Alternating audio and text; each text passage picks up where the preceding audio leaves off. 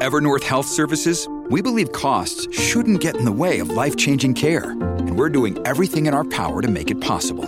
Behavioral health solutions that also keep your projections at their best? It's possible. Pharmacy benefits that benefit your bottom line? It's possible. Complex specialty care that cares about your ROI? It's possible. Because we're already doing it. All while saving businesses billions. That's Wonder made possible. Learn more at evernorth.com/wonder. Daily Cogito. Svegliarsi per pensare oppure pensare per svegliarsi. Ogni mattina, dal lunedì al venerdì, con Ric Dufer.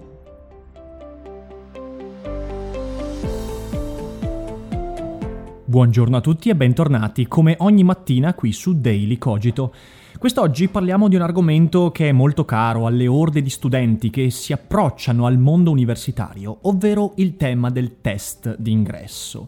Partiamo da un presupposto. La polemica che ogni anno si scatena sul test d'ingresso è una grandissima cazzata. Cioè non c'è veramente nessuna polemica, nonostante vogliano passare il messaggio che sì, è ingiusto che ci sia un test d'ingresso perché il diritto allo studio dovrebbe essere di tutti, eccetera, eccetera, eccetera. Oggi voglio dirvi come la penso io a riguardo e magari cercare anche di capire quale potrebbe essere una soluzione per uscire da, questo, da questa, ripeto, polemica totalmente inutile. Allora, per test d'ingresso parliamo di quei test che vengono proposti all'inizio del percorso universitario e che dovrebbero selezionare all'entrata gli studenti facenti parte di una data facoltà. Ovviamente il test d'ingresso di medicina, in cui su 3.000 candidati ne entrano 300, è un test d'ingresso.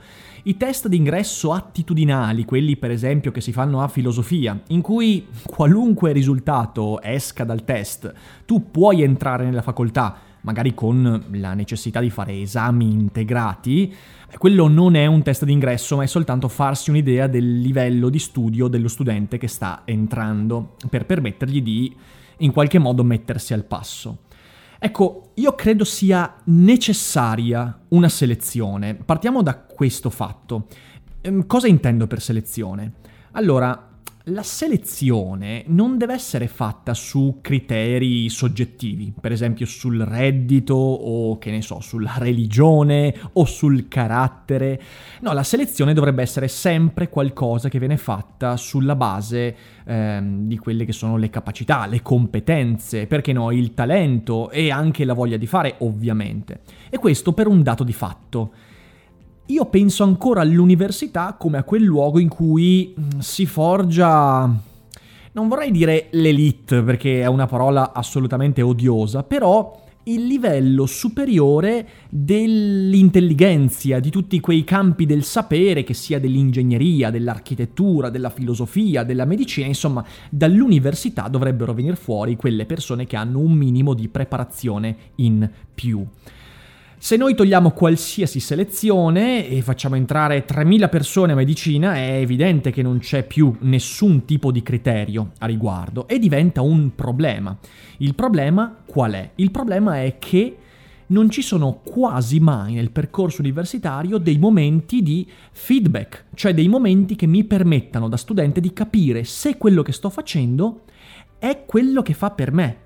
Perché non possiamo mentire a noi stessi, dobbiamo ammettere il fatto che ci sono persone più propense, se non addirittura più portate a studiare biologia o matematica, eh, persone più interessate, più motivate a studiare letteratura, filosofia rispetto ad altre. Ora il test d'ingresso in una maniera molto imperfetta, tra l'altro eh, imperfettissima qui in Italia, dove spesso i test d'ingresso sono anche pilotati, quindi vabbè, però questo è un altro discorso il test d'ingresso diventa un momento imperfetto in cui io studente dovrei rendermi conto se investire energie, tempo e denaro, ovvero parte della mia vita in quel percorso, sia effettivamente utile per la mia formazione, per i miei interessi. Perché a questo serve il feedback, eh, la porta tranciante che mi dice qui c'è un prima e qui c'è un dopo, il momento in cui mi rendo conto del fatto che quella cosa fa per me o non fa per me. Semplicemente mi è utile ad evitare di perdere tempo. E ora io non so voi come vivete il campo universitario, ma io conosco tantissime persone che sono rimaste nella facoltà di archeologia, sociologia, ma anche ingegneria, anche matematica e fisica, per anni e anni e anni, pagando soldi, tanti soldi in tasse, senza mai quella possibilità di avere un feedback on-off, binario, cioè un feedback che mi permettesse di dire sì continuo o no non continuo. Ora potreste dirmi che il test d'ingresso in realtà è imperfetto anche perché è troppo presto per valutare le capacità di una persona e su questo potrei anche essere d'accordo. Infatti per me la soluzione, eh, però è impraticabile per com'è il livello accademico attuale, la soluzione sarebbe quella di fare un, nel, durante il primo anno, anzi sarebbe ancora meglio, durante i primi sei mesi, almeno un esame molto molto difficile, molto invasivo, che richieda un impegno particolare e che nel caso venisse passato mi permette di accedere a tutto quello che c'è dopo e nel caso non fosse passato eh, devo farmene una ragione, magari potrei ritentarlo un'altra volta, anche altre due volte, però poi a un certo punto, eh, caro mio, sta roba non fa per te. Perché sarebbe meglio? Perché giustamente il test all'entrata, che mm, quando non viene passato potrebbe impedirmi di tentare quel percorso, eh, potrebbe effettivamente essere eh, prematuro, perché magari poi quando entro all'università do dimostrazione del fatto che so studiare, che ho un metodo e che posso farcela. Però d'altra parte, attualmente, come ho detto, essendo il livello didattico dell'accademia soprattutto nelle materie umanistiche, eh, perché voglio dire, nel 1992 la facoltà di Padova Filosofia laureava 30 persone all'anno. Alla mia sessione di laurea, quindi una delle quattro sessioni dur- che si tengono durante l'anno, quando io mi sono laureato, ci siamo laureati in 42, cioè facciamo un po' le proporzioni e questo non avviene perché, cavolo, siamo diventati tutti dei geni, no, avviene perché abbiamo abbassato drasticamente il livello della didattica, quello che si richiede alle persone che entrano all'università.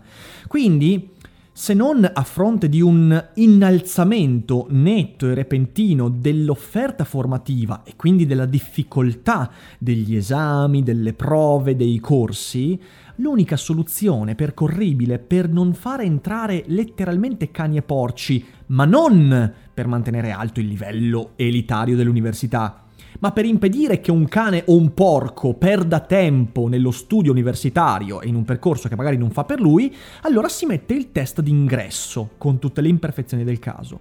Ma e questo a cui volevo arrivare, dobbiamo renderci conto di una cosa fondamentale. Quei feedback sono necessari. Noi viviamo in un'epoca in cui i feedback il più possibile vengono eliminati perché siamo allergici al momento in cui la realtà ci presenta la risposta netta sul fatto che abbiamo fallito o siamo riusciti, che sia, quel, quel percorso sia fatto su misura per noi oppure che no, quella roba non faccia effettivamente per noi.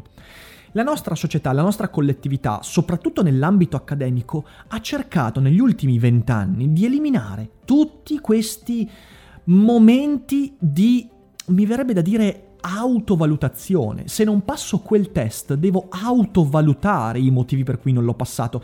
Eliminando quasi tutti quei feedback, succede una cosa, che tu hai una montagna di persone, molte di più rispetto al passato, che, foraggiate dai genitori, possono pagare un sacco di tasse universitarie e mantenere un sistema che oggigiorno, e eh, questo lo sappiamo benissimo tutti, è se non fallimentare, perlomeno un colabrodo non solo economico, ma anche eh, gnoseologico, eh, cioè è veramente un livello infimo dell'offerta didattica accademica che viene continuamente reiterato e foraggiato dal fatto che un'orda di persone che non sarebbe un'orda se ci fossero i feedback e i momenti di autovalutazione, continua a pagare tasse su tasse, continua a dare lavoro a professori, segretari, eh, persone che vengono messe lì per far numero, eccetera, eccetera, eccetera. Cioè l'eliminazione dei feedback ci serve da un lato a mantenere alto il numero di iscritti, iscritti che magari se ne stanno dieci anni all'università, e quello significa che in dieci anni fanno una cosa che non è la loro, non funziona per loro stesse, quindi non porta loro soddisfazione, felicità né niente, e dall'altra parte permette con questa orda di persone di pagare un, un'altra orda di persone che sono quelle che lavorano all'interno dell'università. Non che sia sbagliato pagare le persone che stanno all'università, ma è indubitabile che oggi c'è un'opulenza incredibile nella presenza e, e quindi anche in quella che è la, la, la, il livello economico. Ecco, io sogno un'università che sia efficiente e per efficienza eh, non intendo che possono entrare tutti. No, l'efficienza universitaria è che si diminuisca il numero di persone che eh, possono passare molto tempo all'università, ma per il bene di chi poi si rende conto che quello non è il proprio percorso di vita e in questo modo innalzare i livelli di quella che è la didattica. Perché oggi l'università non forma più l'elite, non forma più l'intelligenza, ma non fa che rimandare il momento in cui una persona incontra il mondo del lavoro e quindi comincia magari a guadagnare e comincia, perché no, a costruirsi una sua felicità, un, un suo percorso. E finché la persona non incontra quella realtà, continua a pagare. E questo è il eh, problema principale. Quindi non facciamo polemiche sul test d'ingresso e a tutti quelli che continuano a dire ah abbasso i test d'ingresso perché eh, in realtà è un'ingiustizia, non ci permette eh, di accedere al diritto allo studio, vorrei dire che il vero studio, ma proprio quello vero, quello efficace, quello che ci cambia la vita e che ci mostra il percorso di vita, lo si fa al di fuori dell'accademia. E una persona che non entra a filosofia può comunque assolutamente studiare filosofia e così biologia e così tantissime altre cose al di fuori dell'accademia. Ricordatevelo questo. Nessuno ci può togliere il diritto dallo studio fin tanto che avremo la voglia di approfondire e di conoscere. Neanche il peggior test d'ingresso che si possa presentare per iniziare un percorso accademico. Bene, questo era quindi il Daily Cogito di oggi. Ho il piacere di annunciare che finalmente Daily Cogito, anzi con largo anticipo rispetto alla previsione, è già su Spotify e in queste ore dovrebbe, eh, dopo un disguido che ho risolto, eh, grazie a Andrea di Passione Podcast che mi ha, eh, mi ha, dato, mh, mi ha dato, lo spunto e mi ha mh, aiutato nel modificare, nell'intervenire su questo disguido, dovrebbe arrivare in queste ore anche su, eh, su iTunes e Google Podcast. Quindi dovremmo essere a pieno regime. E voi ditemi con un commento cosa ne pensate e noi ci sentiamo come sempre domani mattina e ricordatevi come sempre che non è tutto noia ciò che pensa. Vacanze in Sicilia o in Sardegna. Con i traghetti GNV porti tutto quello che vuoi, ti rilassi fino a destinazione e se prenoti entro il 14 maggio, posto ponti a partire da 33 euro. Non c'è modo migliore per andare in vacanza. Scopri i dettagli su gnv.it. Offerta valida sulle linee Napoli-Palermo e Genova-Olbia, 10.000 posti disponibili.